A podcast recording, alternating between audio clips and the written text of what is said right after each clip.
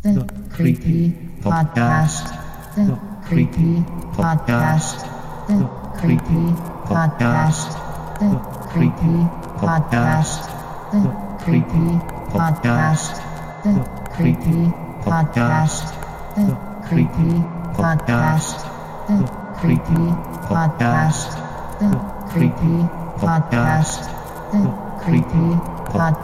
The Creepypasta. The Creepypasta.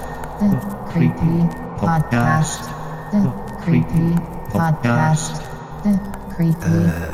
1 2. Red leather, yellow leather. Red leather, yellow leather. All right, party people, how's it going? How you doing? How you living? Where you going? I'm just kidding. Hey, it's Jason. Nevermind. Back in that ass once again with the Creepy Podcast. Back in that ass with the resurrection. Yeah, it's been a while since I've been able to do one of these because when I've been working on a ton of music for the Vampire on a Pony Network music imprint. We press cassettes and records. And if you go to www.dj4am.bandcamp.com, it'll be in the show notes. You can purchase some music.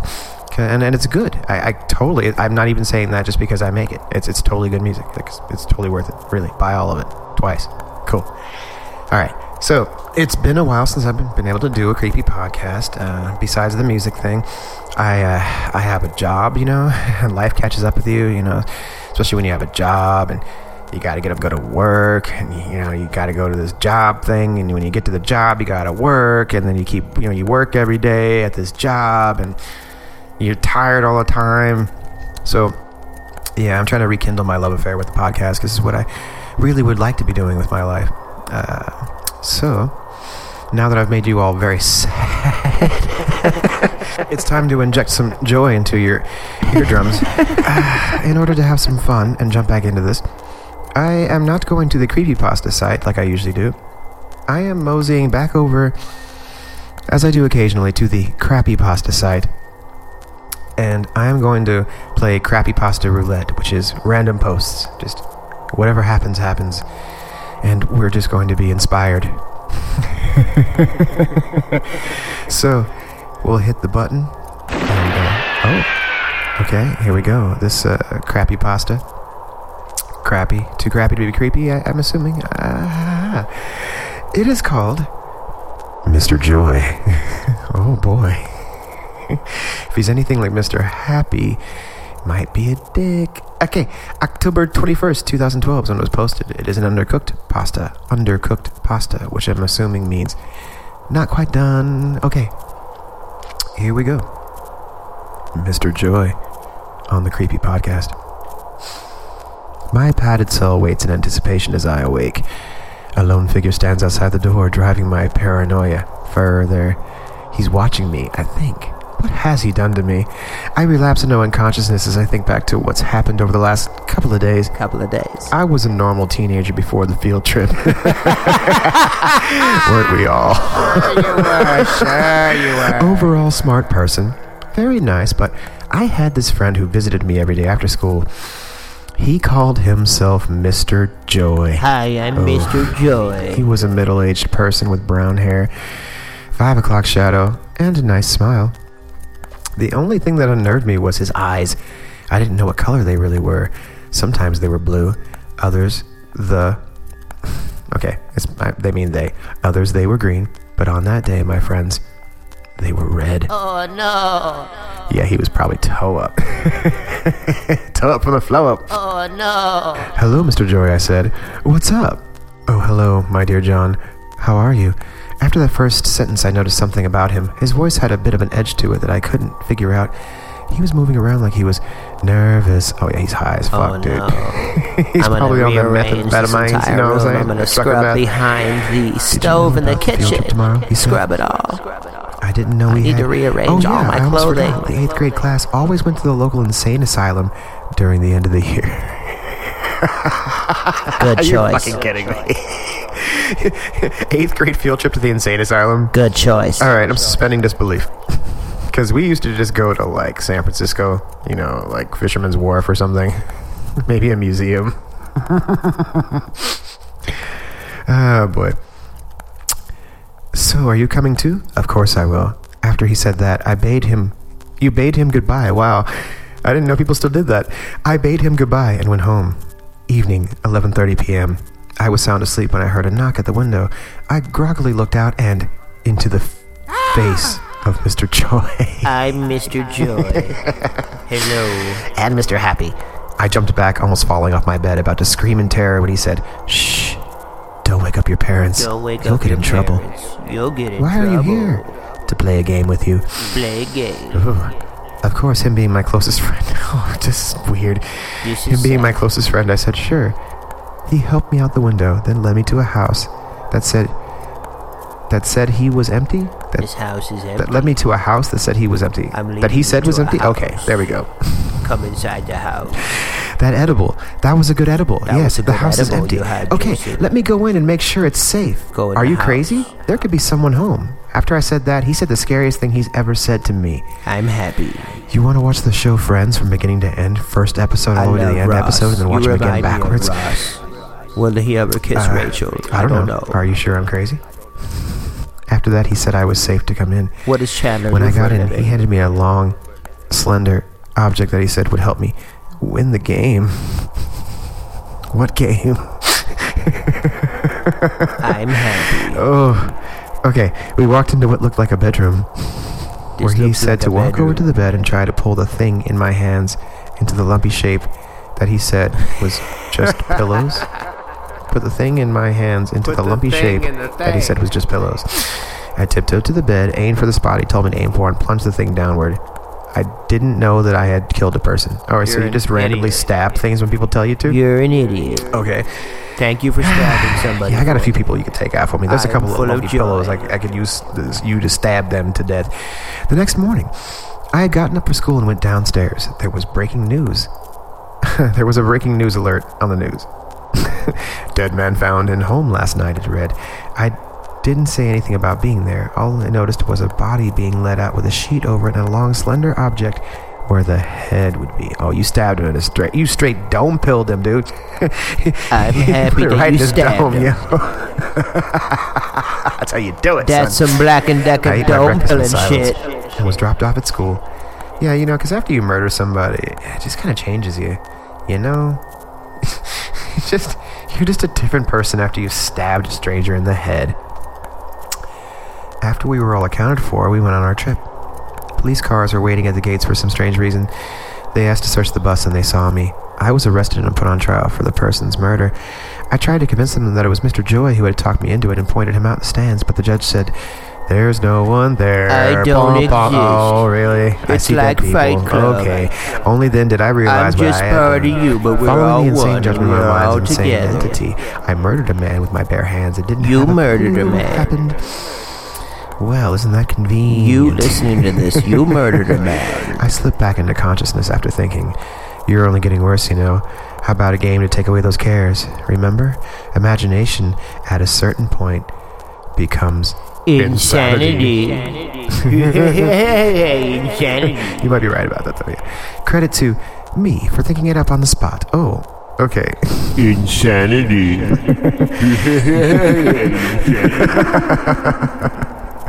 Okay, we got to read this comment right here. It's already making me laugh.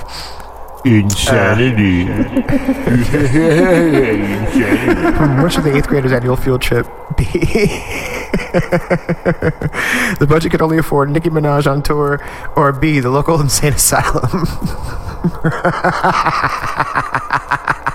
That's hot. That's a hot comment. All right.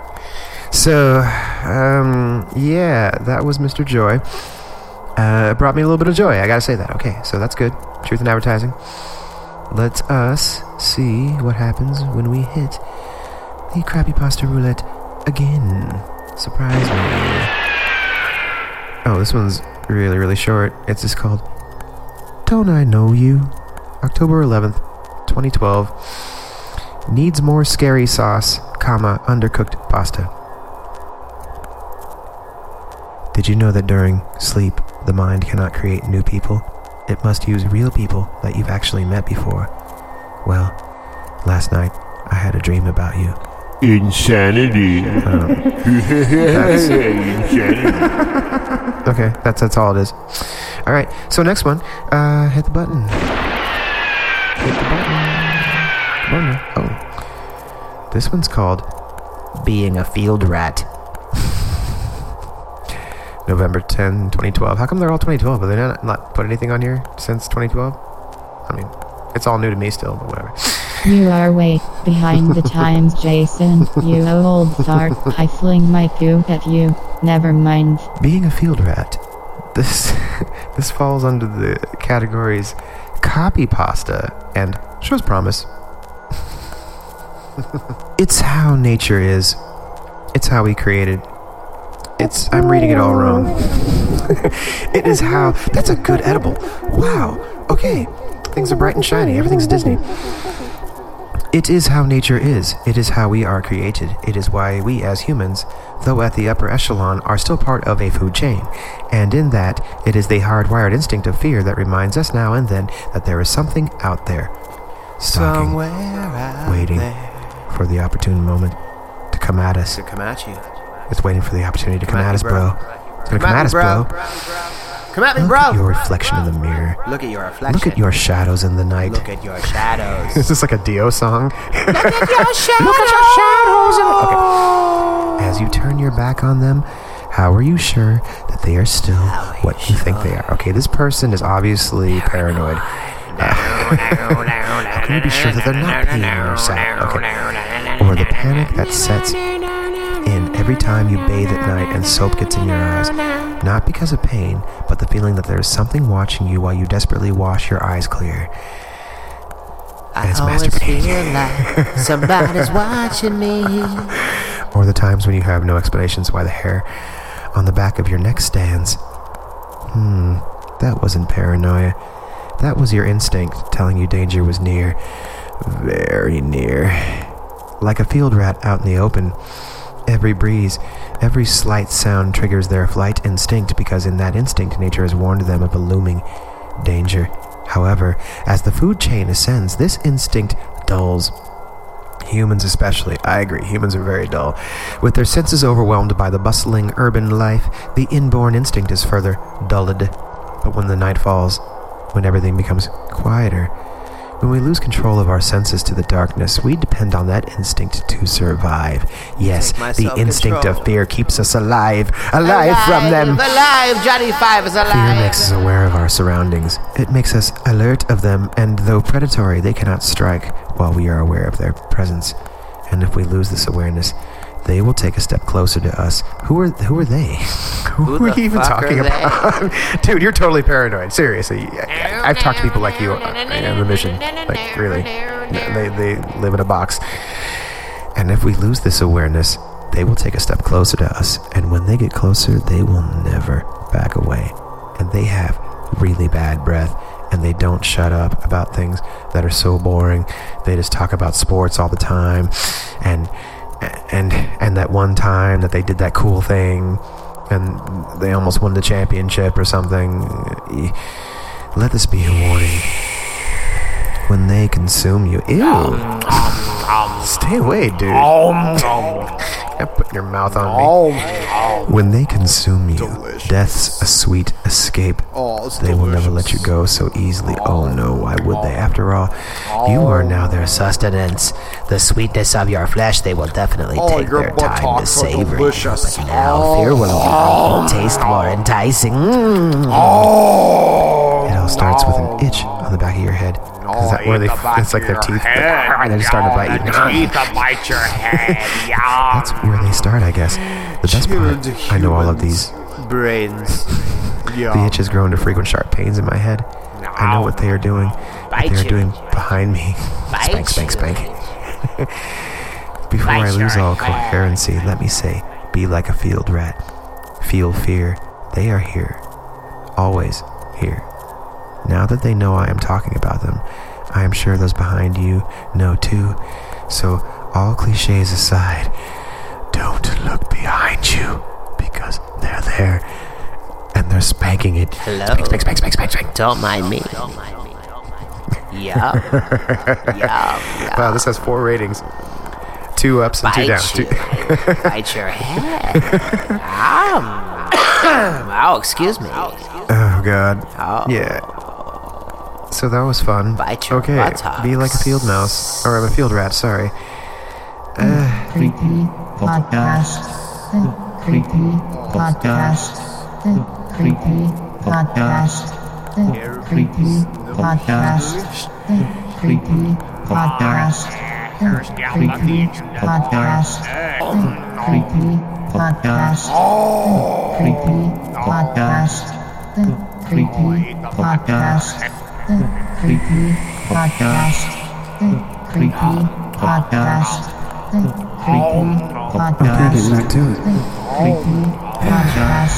Random poster left. They didn't mention that I ate an edible? Good lord. I feel slow.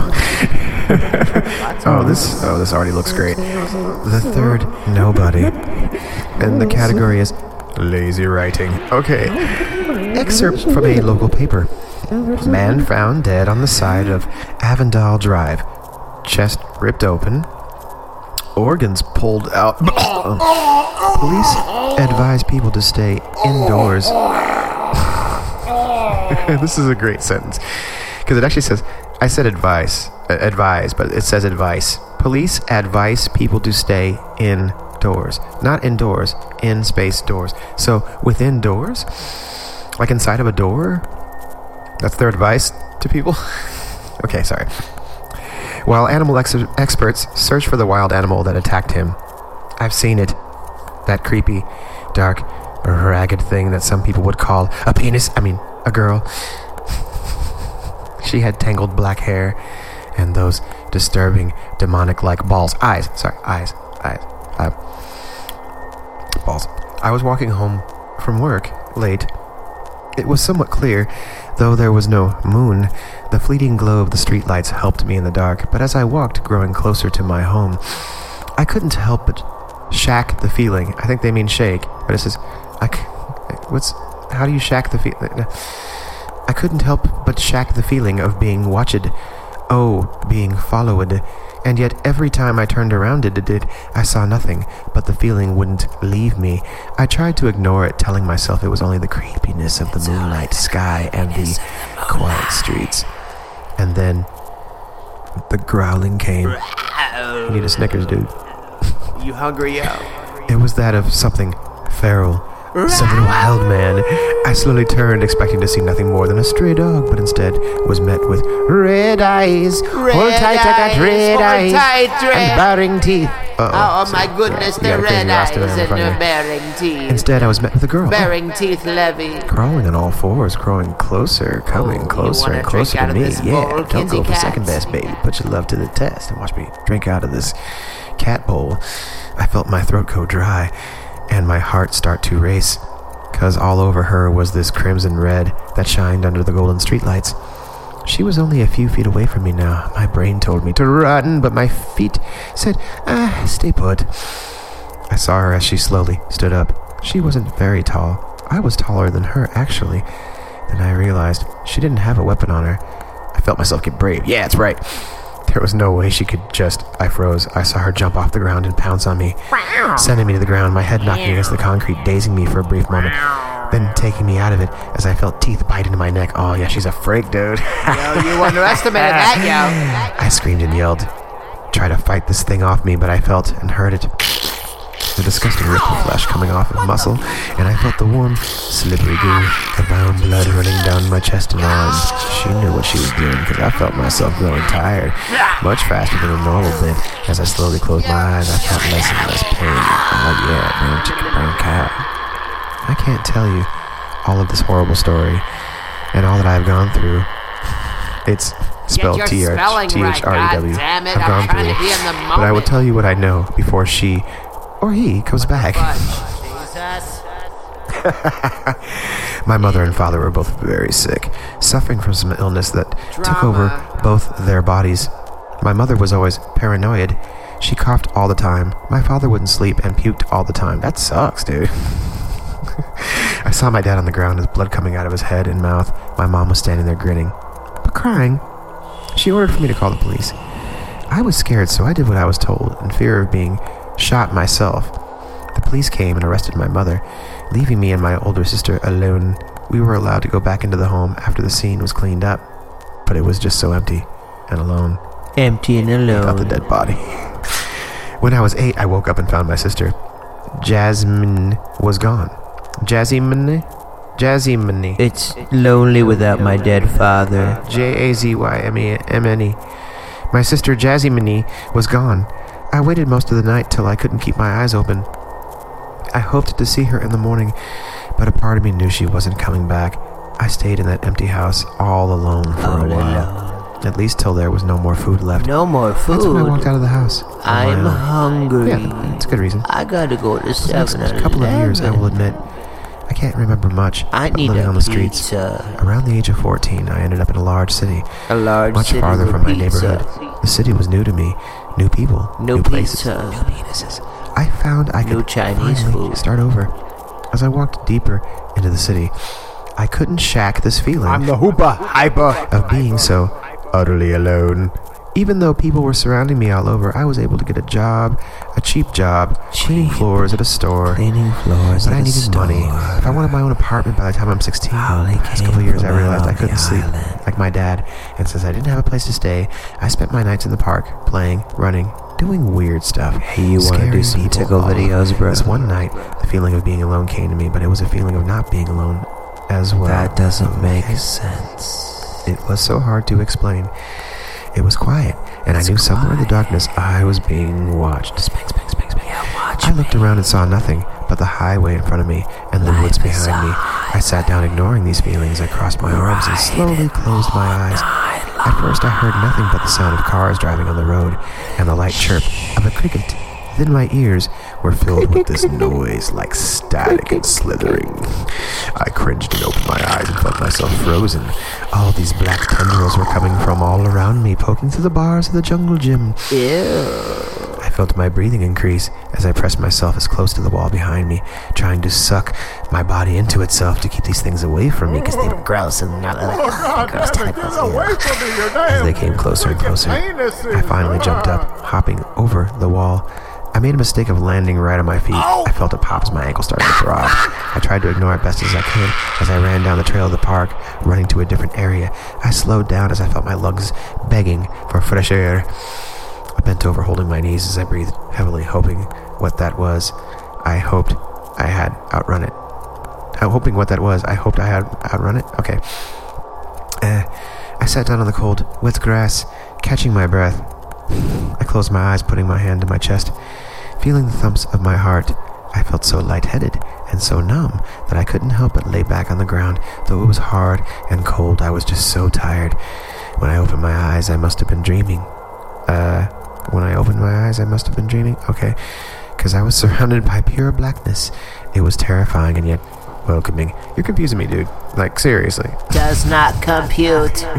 Does not compute. You might need medication. I didn't know what to do. I just closed my eyes tightly, and when I opened them again, I was in the park again. It was still dark, so I must not have been asleep for too long. I sat up and was greeted by a weird sensation in the pit of my stomach.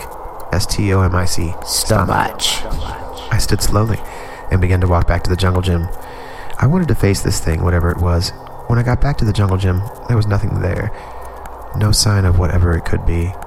As I was about to climb back up, my attention was slowly drawn toward the woods.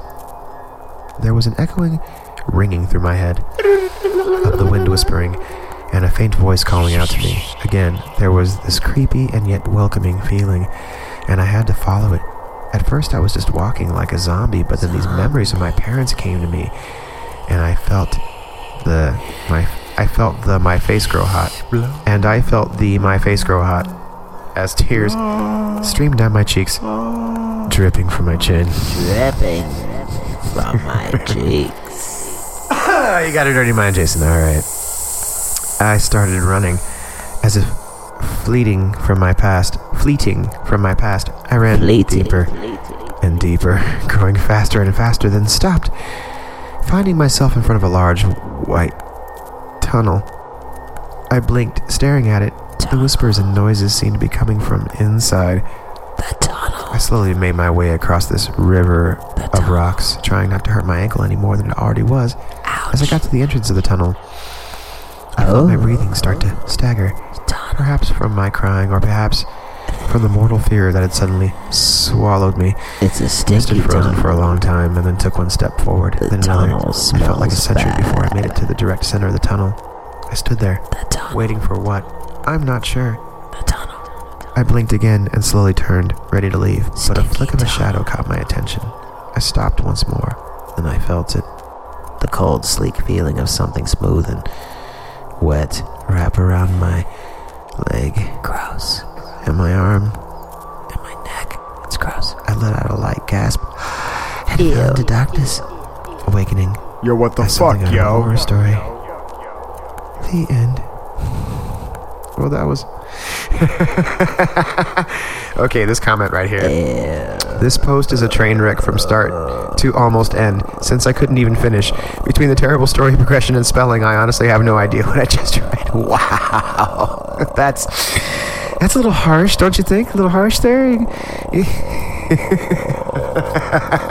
This is shit. Your mother should be slapped for having you. Oh, God. Like I need us. Okay. Where are we going next? How many more of these can I do before I pass out? Ooh. Okay. Roulette. Deer Hunter. Here we go. The revisit. This is a really strangely. There's no punctuation.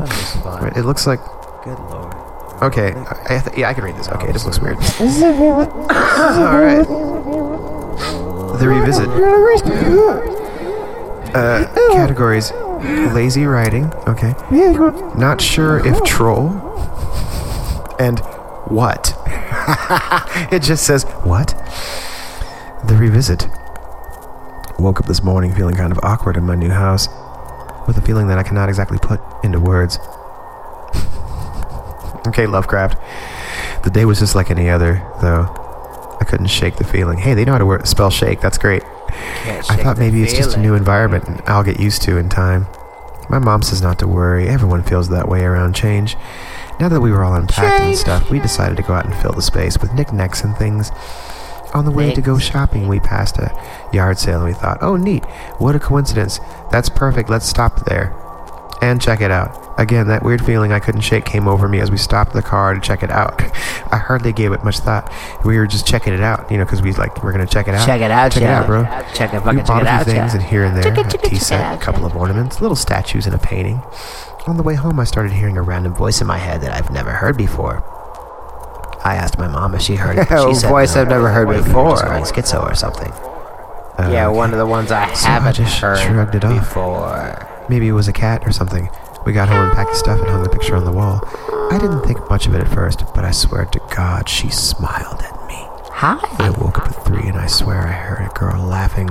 I chalked it up to maybe a neighbor or my dream not being completely gone, so I got up and got a glass of milk, but on the way to the kitchen, I looked at the picture.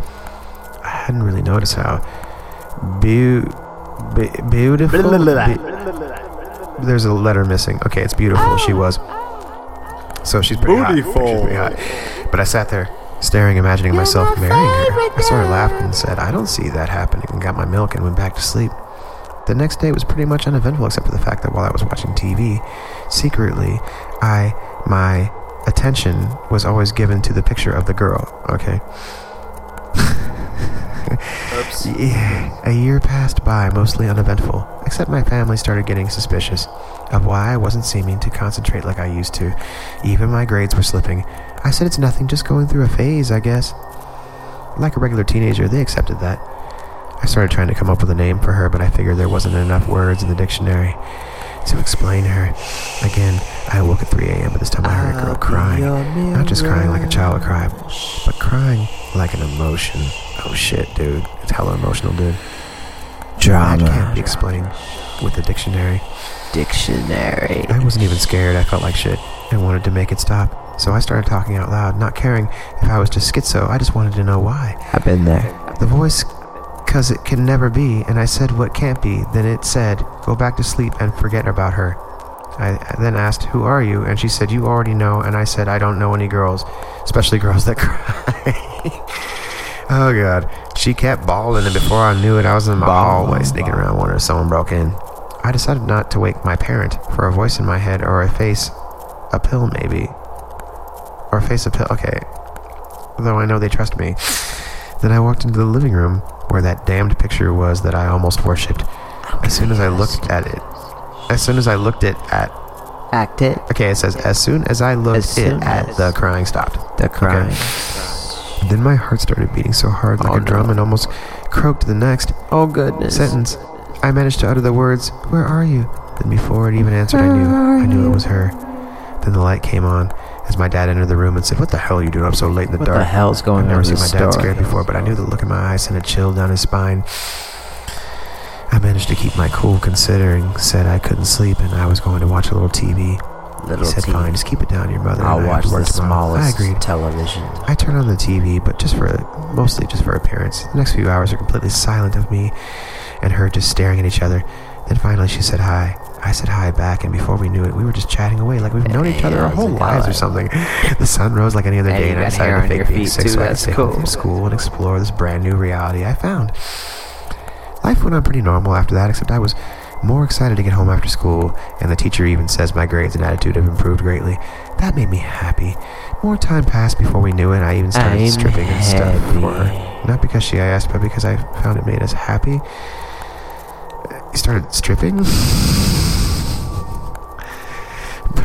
As more time passed, we started getting frustrated and angry at the world, knowing that we were never meant for each other, but never being able to do a fucking thing about it.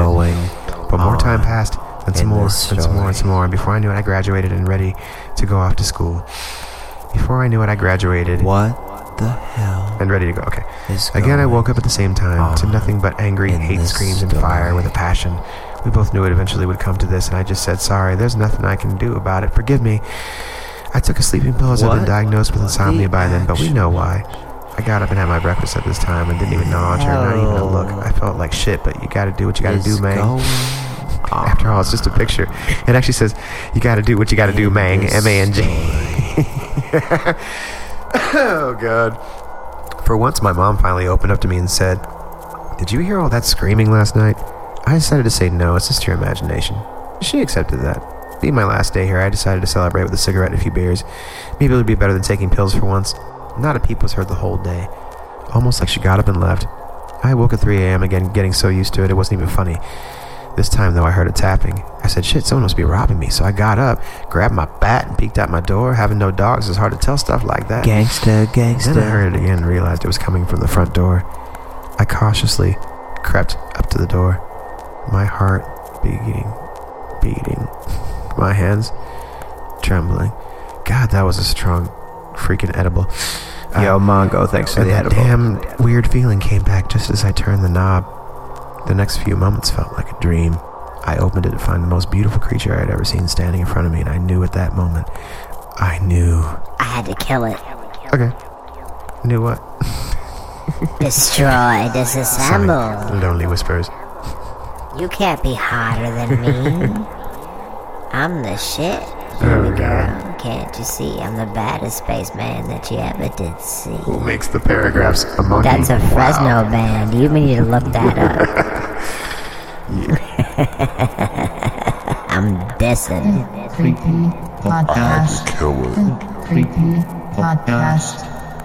Creepypasta. Destroy, disassemble.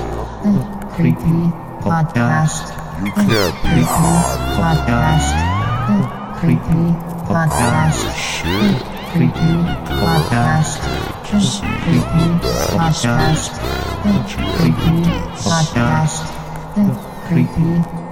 a Fresno band. You need to look that up. I'm acting like that duck right now, though. Hey, Mongo, anytime you want to give me another edible, that is totally fine. We are podcasting like a mofo right now. Well, I'm really happy to see this time. Random post roulette, spin the chamber, aim at the head. This one is called The Cat Boy, and hopefully it will blow our collective minds, or at least mine. I'm the one having fun here. You probably already stopped listening, so here we go. The Cat Boy. There is a time at night when the crows perch, a time at night when the demons lurk, a time of day the people shall sin, a time at night when the horror begins. Eke, eke, aw, yeah. That is an old English nursery rhyme from the 1800s. That means they wrote that shit when they were off, perving on that old English, right? Old English 800 is my brand. The perfect feeling of fear. You are wary and know not to sin. Legend has it that a strange cat slash boy like demon lurks the grounds of eastern England in the Epping Forest. All up in the mother Epping Forest, yeah. People who have seen the demon are reported missing the day after they see it. However, in some strange cases, the demon will follow their victim's home or wherever the victim goes and eat all the good cereal. You goddamn demons! Seriously, though. Why you gotta eat all the good cereal? Yeah. Yeah. I like cereal. Yeah. I like orange juice. Yeah. Okay. The demon will follow their victim's home or wherever the victim goes, mentally torturing the victims. You got food? Some believe it is the vengeful spirit of a boy by the name of Luke P. Gowlshire, who lived in 1700s, was unwanted by his parents, so he was thrown out of the house into the woods along with his pet cat where they would perish. Wow, it used to be so easy. Others believe the cat boy is a presence from another dimension, and this is his way of surviving. Similar to the Slender Man in parenthesis. Similarity, we are referencing another creepypasta entity.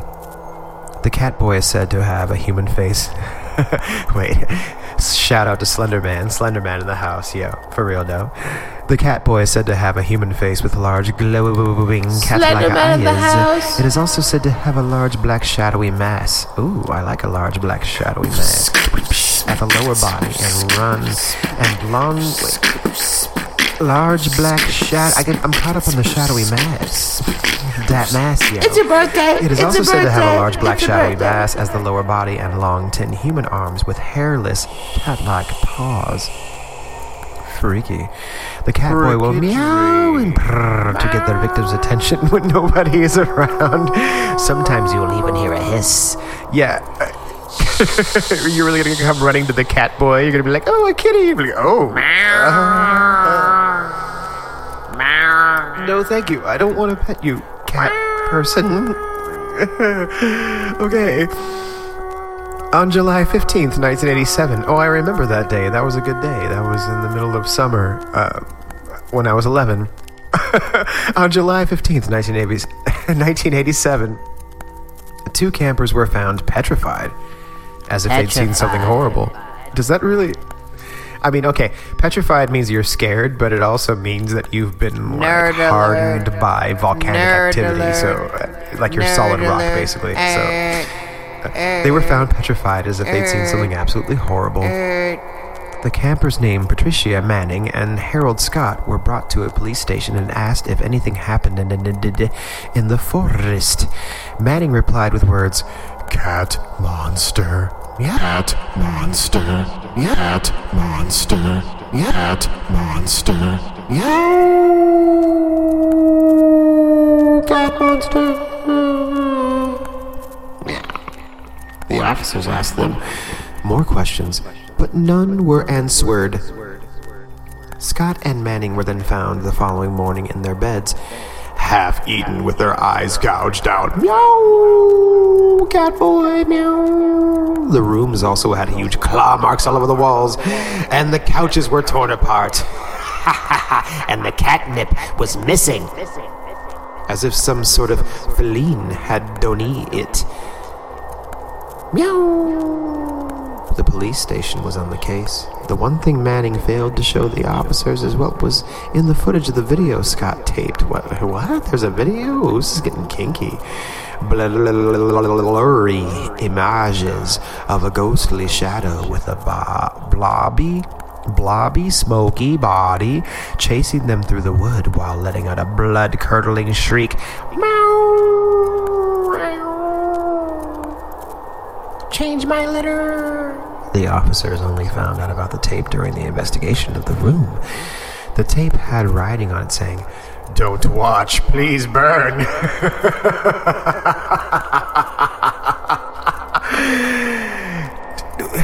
Really? You're inviting drama with this is what you're doing. You obviously want attention. Meow. After watching the tape, of course. After watching the tape, the officers were puzzled and even shaken. They put their pants on. The next morning, both officers were found dead in their separate homes, eyes gouged out, half eaten, with the same claw marks on the walls and the same destroyed furniture, and all the catnip was missing, and the milk was gone from the refrigerator. You naughty cat, you. He pooped in his boots, for goodness sake. That is disrespectful. They probably forgot to change his box. Though the Catboy legend originated in England, some accounts of the Catboy have been documented in Canada, the United States, Africa, Asia, and Scotland. Whatever this thing is, it's scary. Oh, Catboy. Catboy, you've made my day, Catboy. What is next? Spin the barrel. Bang. Old Friend, Part 1. Do we want to read this? No. No, we don't. I'm not going to read that one. That looks boring. Test Subject 1. Oh. Okay. Where are we going with Test Subject 1? Test Subject 1. Oh, no. He was the first one they tested it on. Although he was not a volunteer, they went up to his house, kicked down his door, killed his family, kidnapped him, and erased all evidence that he himself had even existed. Whoa. What the hell? Whoever did that, you're a dick. This is heartbreaking. You're a phallus. You're a dirty, diseased penis for a person. Wow. I want to find you and just... My heart goes out to him. Punch a pillow in front of you. The first one they tested it on. In fact, you once knew this man. You and 146 other people. You just don't remember him. Hey, he was once your best friend. And then you forgot he ever existed. No, wow, I don't know. You're a jerk. They, killed his whole family, kidnapped him, and you just forget him. You freaking idiot. Where's the loyalty anymore? What are you talking about? They felt terrible about what they had done, but they knew it was for the good of all of them. They assumed it was a cure for several types of cancer. They were wrong. They brought him to their laboratory. They put him to sleep on a blood-stained dentistry bed. When he awoke, there were bumps all over his left arm. They burned and itched. They were the worst pain imaginable. They were watching him through a glass wall, writing things in their journal. He tried to get up, but he was tied to the bed. But then he broke free. It made him stronger. An alarm went off. The once working scientist now started screaming, "Ah, ah, ah." His bumps grew, and more of them emerged from his skin. He screamed. It was getting to him. 3 men then came up to him, armed with assault rifles. They pointed at him and were about to shoot. So they were pointing at him, but they didn't have their guns on him. They were "Mir, I'm pointing at you, but when I'm pointing at you, there's still 4 fingers pointing back at me." They were about to shoot, but he stared at one of them. Gave him that side eye. That one person's eyes then turned yellow. He shot his comrades, then himself. Whoa, what's going on here, dude? Blood splattered throughout the entire lab. He ate their bodies. They each pulled out journals and wrote, "It went horribly wrong. It turns people into cannibalistic psychos. It enhances their abilities. It cures nothing. It will never be used again." The test subject then punched a hole in the glass. Yeah, then another and another until it shattered into a million pieces. He ripped their heads off, tore out their limbs, and then shoved them into his mouth. The bumps grew. He couldn't bear the pain anymore. He fell to the ground, blacking out. He didn't wake up. The one scientist that survived picked up his journal and wrote, "As it turns out, it did not make him stronger. It did not make him a cannibalistic psycho. It just makes them feel pain, then kills them. That is all it does. It's just that the man we chose as our test subject has anger issues. There's only one problem. It's strongly contagious. He looked at his arm. Bumps everywhere. I must eat people, bash them apart and eat them. Yum, yum. Tear them apart, disassemble. The heart and the sickle. The barrel has been spun. The bullet is in my brain, and it is called the heart and the sickle. I don't know how long I've been running. My legs feel like they're no longer a part of me. Taking me somewhere I didn't ask them to, you stupid legs!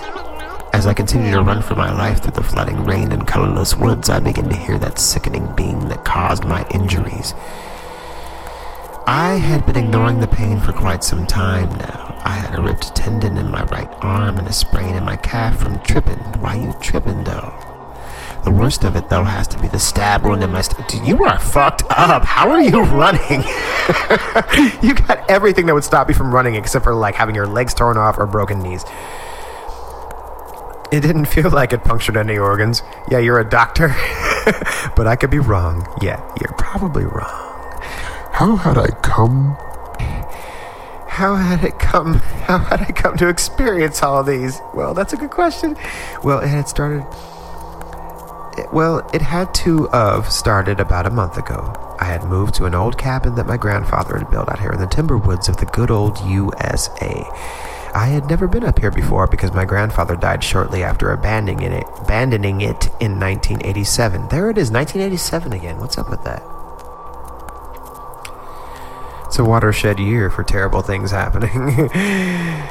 Nobody knew why we had left. It was a quaint, comfy home, and there was nothing wrong with it, unless you didn't like all the scenery. What's wrong with you? Don't like scenery? Don't like apple pie? Don't like cheese on your burger? You don't like Metallica, bro? I had just finished high school and had already got a job for an old milling company. The cabin was only a few miles away from the town the mill was located at, so it seemed like the perfect place to stay. If only I had rented an apartment in the actual town, none of this would have happened next. I had just come home from my second day on the job, and I found these strange scrapings around the handle of my front door. At first, I just rubbed it off as young deer scraping his antlers on my door instead of a tree, but upon later examination, I noticed that the pattern was more of a singular pattern around the knob's vicinity, as if a hook or a blade was trying to open my door. It was weird, and I didn't like it, so I tried to forget about it. Unfortunately, it's hard to forget about something that you're forced to see every day. I know, I try not to pay attention to popular culture, but it's just like something you're forced to see every day. I was going to buy a new door when something else about it made me feel worried. After a few more days of work, I began to notice that the scrape marks were getting larger in number and range. I decided to hook up a camera on a nearby tree to see what the cause of this mess was. When I came home from work the next day, I found the camera lenses to be broken, but the video sounds could still be clearly heard, so I turned it on. To my own plight of fear, I began to hear heavy footsteps and this god-awful scraping like two knives being sharpened on each other. Then it was followed by the sound of something dropping and a creepy insect-like chirp that almost sounded pleased. Ew.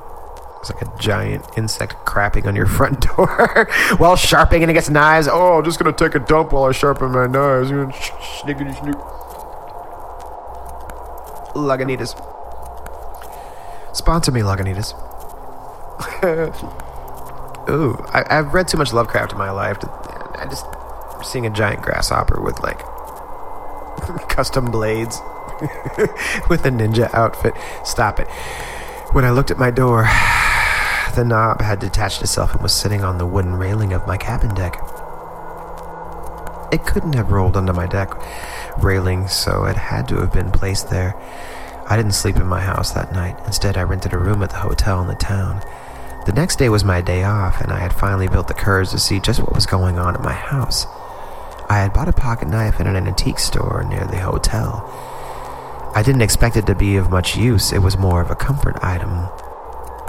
I drove back to my house and slowly pushed the door open. I searched all over the bottom floor but found nothing unusual, then I proceeded to carefully, very carefully go upstairs. It was not as empty as I had wanted. Standing to greet me in the middle of the hall was this thing. This monster from some child's darkest imagination. It was humanoid, but taller than an average person by about an extra 2 feet. It was like a shadow, but it had a trench coat and detective-style hat to go with it that covered up most of its body. From under the brim of the hat, I could only see 2 almond-shaped eyes glowing blood red. Its feet were concealed in steel-toed hiking boots, so no telling what they were like, but its hands were by far the worst part of this apparition's appearance. The fingers were spider-like, long and ended in small claws like a cat or dog's. Scrapity-scrape. But on the index finger of both hands were extra-long sickles that reminded me of a velociraptor. Definitely the culprits of my door scrape marks, just as I finished my analysis. The creature made a curious insect-like chirp as if it too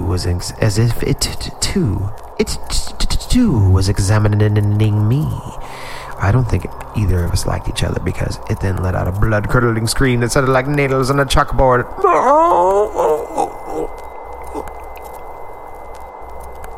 It then backflipped out the hallway window and scurried off into the woods. I was left to myself wondering what the fuck just happened. Ooh, language. And at the end, it just left me feeling even more uneasy like a Sunday morning. I had asked around town if there were any local legends and rumors that had something like what I had saw in them. There wasn't. But I did find out about the one thing in particular that caught my interest. There was an old police report, unfiled officially and open to the public at the town library, that described a series of murders. Each victim was found torn to shreds and always missing their heart. Oh, that's sad. Oh. At the end of the report, it described the killer as being an abnormally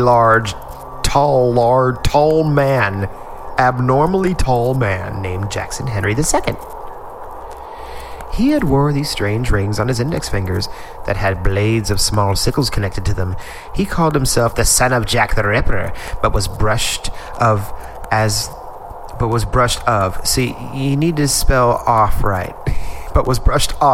rambling of a madman, regardless of the coincidental name of the killer. Okay. I closed the report with an uneasy sigh. I had never believed in spirits or demons, but after what had happened and what I had read, I didn't know what to think. I had searched for a continuation of the report, but found none. I eventually asked the librarian about it. She said that one was confidential and that I needed special permission from the chief of police to read it. I went to the police station to get this, air quotes, special permission, but was turned down almost right as I walked in. No, get out of here. You're ugly. We don't like you. We don't like your kind in the police station. Here asking questions, smelling of filth. I know nothing of the son of Jack the Ripper. I am not him. I went into the police station to get the special permission, but was turned down almost right as I walked in. I drove back home, not sure if I really wanted to stay there any longer. But as I opened my door, I found a folder on my coffee table that I was certain wasn't there yesterday. Well, it's your house now, isn't it? You would know. A note was written on it that said, "You want to know more? Here you go. Mind the bloodstains. I worked hard to get it." I swallowed hard and opened the folder.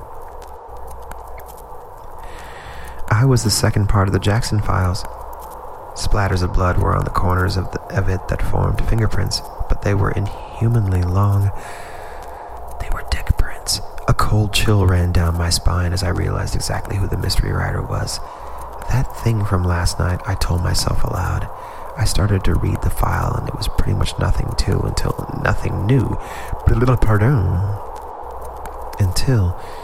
the very last page. It read that Jackson was executed by gas chamber. Oh, yeah, he's one of the most infamous gang members. Gas chamber? Yeah, you gotta look out for him. One of the last executions of that manner, by the way, and buried deep in the forest outside of town. his grave marked by dead oak tree. Whatever dead oak tree is. Not marked by a dead oak tree, just marked by dead oak tree. Seeing as this was a timber forest, it wouldn't be hard to find. I was scared out of my mind as I read Jackson's last words on the bottom of the page. I'll come back. I swear on my soul, if any of your bastard children come here, I'll kill them and take their hearts, just like the others. Delicious hearts. Hard to make nuggets. I jumped to the ceiling almost as a loud knock came from my door just as I finished reading the last sentence. Wow, that's an amazing amount of words. I jumped to the ceiling almost as a loud knock came from my door just as I finished reading the last sentence. Police, open up, a voice said from behind the door. Shit, I thought. I opened up and saw two police officers start to stare me down. They just like commenced. They're like waiting. They're like, okay, yeah, giving you the side eye. Sir, have you seen anybody strange around here lately? One officer asked. I was tempted to explain my own personal problems with a mysterious figure, but decided against it. That's good. Never talk to the cops. Remember that. No. Why? I replied in a calm tone. Somebody murdered our chief of police and stole a restricted file from his office. Do you know anything that might help? The other officer answered. That's when I thought of a way of telling them my issues without actually telling them the whole truth. Oh, this is going to get good. You're going to tell them some stuff and see what happens. I explained to them how I'd wanted to read the second file in the Jackson case and was turned down. Then when I came... when you came home. Okay, so you need to put words in there or else my mind is going to because then I'm just like, oh, I found the file. Oh, I shot on the file. It's a good thing I aimed over there accidentally. Then when I came, I found the file and note on my table. The officers looked at my door. Seeing the knob broken, they nodded and asked for the folder and note, believing my story. I handed it to them and asked if they could send someone to stay with me because I was lonely and I wanted someone to play backgammon with and talk about my cats with. I felt that my life was at risk. They agreed to send one of their men the next day. Ooh, Randy. And left in a haste. I bet they did. I felt relieved. Getting the help I wanted had become easier because of the one I needed help with. How ironic for it, I thought to myself just as I headed for bed. Okay, I think I know what that said. Moving on. The next day I awoke and heard someone downstairs. I ran down with my knife in hand to find a female officer looking for food in my fridge. Yes, yeah, stab her. You do what, really? You're just going to be in my fridge? No, hell no. Stab. Oh, sorry. I didn't mean to wake you up, she said in a startled tone. I closed the pocket knife up and apologized to her. What's your name anyway? Oh, that's her voice. What's your name anyway? She asked me. Harry Smith. I said, I'm Officer Jenica, but you can just call me Jesse. So how'd you end up in a place like this? She replied. I told her pretty much the same I told you, minus the parts during and after the door incident. We got along fine, and I let her use my bed while I slept on an air-blown mattress in the guest room upstairs. It seemed that everything was going fine until about a week later. That thing, let's just call it Jackson's spirit, or just Jackson, came for a more hostile visit. It was the end of my work days. And the first day of a 3-week vacation. We were watching Lost on Netflix in the living room when we heard a window break from upstairs. Your life is so drama. Jesus. I paused the episode. Really, you paused the drama to get back to your drama. I paused the episode and slowly got up with Jessie. She already had her gun. I know you're meant to say her, but it says here. She already had her gun in hand and led the way up the stairs. I had a feeling tonight wasn't going to end well. We both stuck together and searched around the left part of upstairs when we heard footsteps going down the stairs. We both ran down the stairs and found Jackson, waiting for us standing in the front door. I could only see his hands and his eyes, but this time I saw a wide, curled smile as well. His teeth were ivory white and shaped like fangs. It spread its fingers in a threatening pose. Live long and prosper, motherfucker. And me and Jesse were at a standoff with him. Jesse made the first move and shot him in the shoulder. Good move. That's when he started to walk toward her slowly. Jesse shot it with every step he made, but to no use. Oh, shit. Upon the last shot, he stabbed her in the gut, lifting her up to eye level, then opened his mouth inhumanly wide and bit half of her head off, leaving a hollow shell of blood and bone. Good Lord. I screamed and ran, but not before he stabbed me. Don't! I made it into the woods. I knew he was following me, and I had no idea how fast he could catch up. I wasn't paying close attention, though, and tripped over a tree stump, spraining my calf in the process. Okay, that's how we got the calf. Oh, and the stab wound.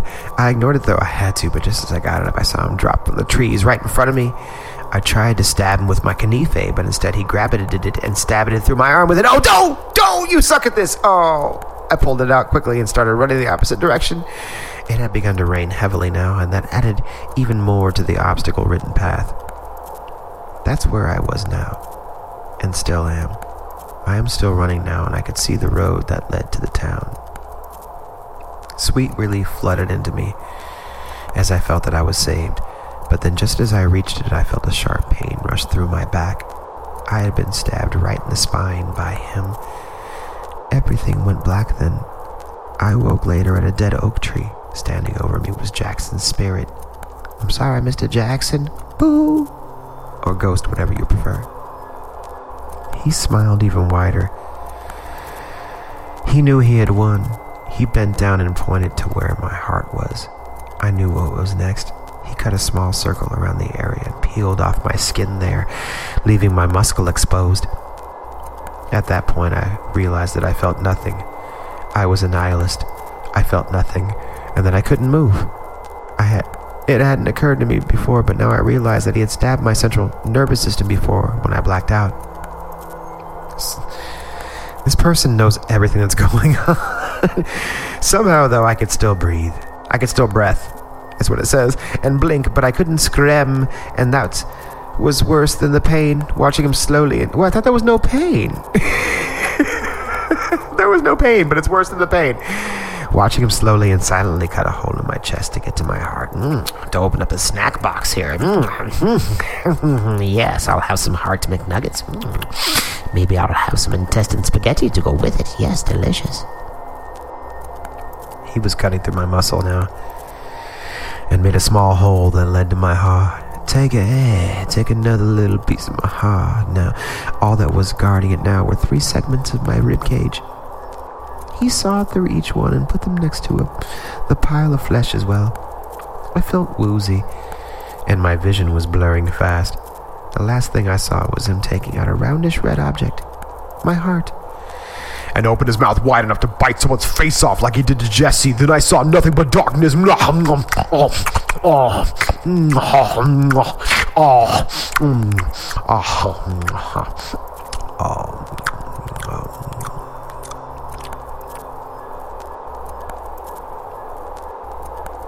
I'd like to thank you for listening to the Creepy Podcast. This is Jason Nevermind signing off. Reminding you to please check out our other venues and avenues here on the Vampire on a Pony Network. There is Vampire Radio. There is Eyes Closed Radio. There's also the Groovy Pulpcast, which I hope to develop into its own running podcast soon. You can find these things on Bandcamp, Mixcloud, and SoundCloud, www.dj4am.bandcamp.com, www.soundcloud.com/4amsounds, and www.mixcloud.com/dj4am. Please support our music and our extracurricular podcasts. I'd like to thank you once again for listening to the Creepy Podcast. This is Jason Nevermind representing the Vampire on a Pony Network signing off. Hoping to make this into a more regular thing. Hoping to bring this to a live venue soon near you. And hoping to snowball this thing into a very large snowball. Thank you for listening. And everyone out there, thank you for writing. Thank you for inviting me into your ear hole. it's comfortable here, I might stay.